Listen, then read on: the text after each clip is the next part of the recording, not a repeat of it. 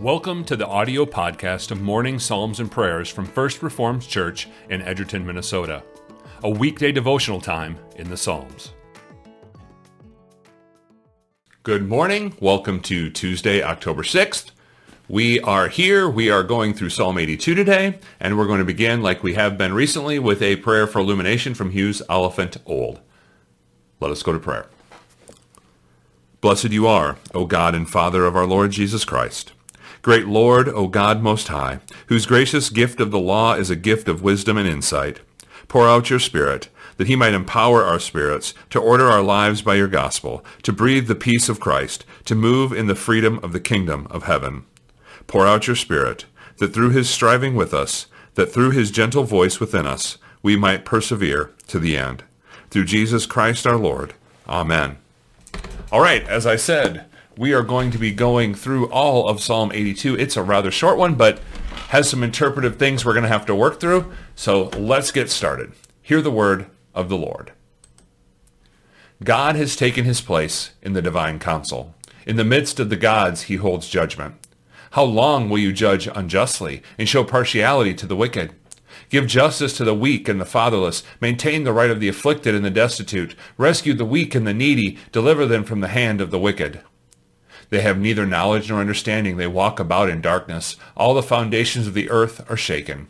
I said, You are gods, sons of the Most High, all of you. Nevertheless, like men, you shall die and fall like any prince.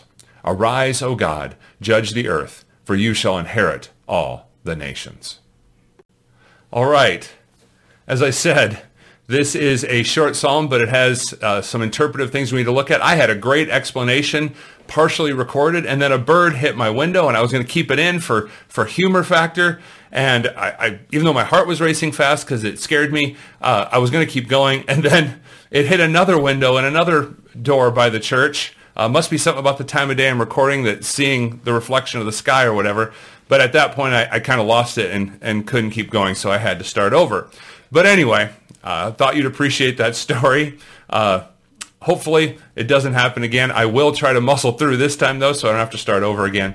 But uh, as I said, some difficult interpretation stuff to go with here because uh, it says in verse 1, God has taken his place in the divine council. In the midst of the gods, he holds judgment. Now, is this, uh, there's, two ter- there's two schools of interpretation. Is this men that God has set up as kings and they um, are his agents on the earth to do his will. And he's using uh, the term gods as in he's given them a lot of power, for lack of a better way of describing it.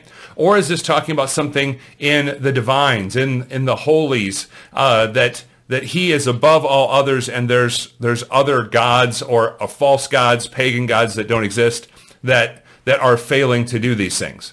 I tend to think the first interpretation is the best just because of the things that are being asked of of these quote quote gods, and uh, that wouldn't be something that would be asked of of these false pagan gods, unless it was being done in sarcasm. But as I said, I think the first interpretation is the best way to go. So that's what we're going to go with through here. So, as I had read in verse one, he sits in the uh, sits in the divine council in the midst of the gods. He holds judgment, and he then he asks this: How long will you judge unjustly and show partiality to the wicked? There's a problem here. These people have been set up in positions of authority, positions to do good things, but bad things are happening. They're showing partiality to the wicked. They're not judging in a fair way. Bad things are happening in these places that God is looking at. And he's saying, what is going on here? I put you in positions of power to care for people, to uh, let good be done. Well, we find out that there's a problem. Verse 5. They have neither knowledge nor understanding. They walk about in darkness. All the foundations of the, foundations of the earth are shaken all this stuff that's going on, they, they just don't know. They don't seem to be willing to follow the one who gave them knowledge. They don't seem to be willing to follow the law of God and to follow uh, who he is and what he has set before them. And then in verse 6, we get some more insight. I said, you are gods, sons of the Most High, all of you. And following with the interpretation that we started out with, the, the idea here is that he, God has set them up. You are essentially sons of the Most High, because God has established them. But look, verse 7. Nevertheless, like men you shall die and fall like any prince. In other words, you are not the Most High. I have put you in a position of authority to do these things, and you have failed. You've decided that you are the one in charge. You've set yourself up as, quote, a God, and you believe you can do whatever you want to do. But what's the truth? The truth is that they, even though they've been established in these positions, they will die. They will fall like any prince. Their, their life is but a vapor. It's a mist. And so if they do not do what God says, God will set someone else up. They will fall like any prince. God can bring in anyone to do his work. And so what should be done? They should follow what God's law is. They should follow what he has established as what is right and good. They should give justice to the where, give justice where there is injustice. They should feed the poor and the weak. And so what is the final prayer of the psalmist here? Verse 8 isn't God speaking anymore. Instead, it says, Arise, O God, judge the earth, for you shall inherit all the nations. In other words, God is over all things. God is the judge of the earth, and so he has power over these, these gods, these people, these kings who are not doing his will. And so what is the prayer? That God would come and do that justice because people aren't doing it. So that's our prayer also.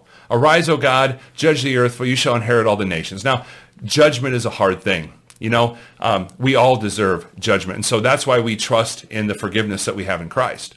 But when we say this prayer along with the psalmist, what we're saying is, God, we know that injustice is being done all over the world. And so we want you to come. We want you to end this. When we say that prayer, come quickly, Lord Jesus, this is what we're saying. We want you to be the true king over all the earth so that justice will be done.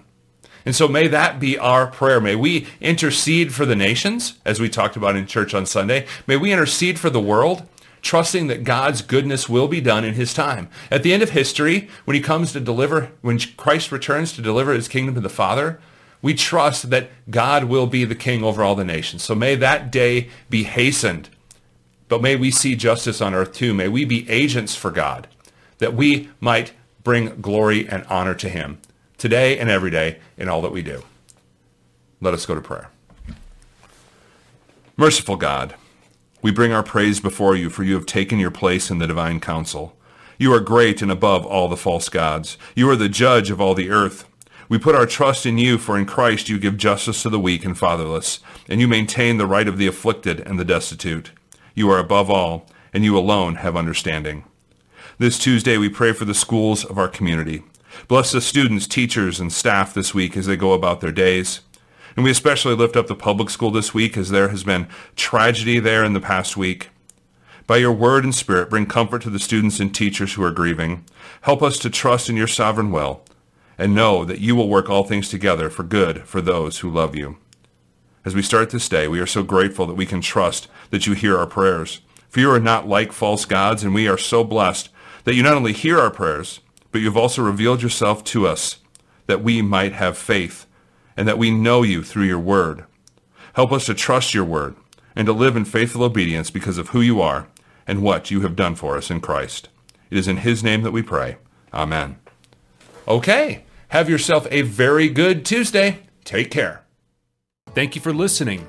Subscribe to our podcast feed so you don't miss an episode. If you would like more information on our congregation, you can find it at edgertonfrc.org. You can also watch the videos of these devotions at our Facebook page and YouTube channel.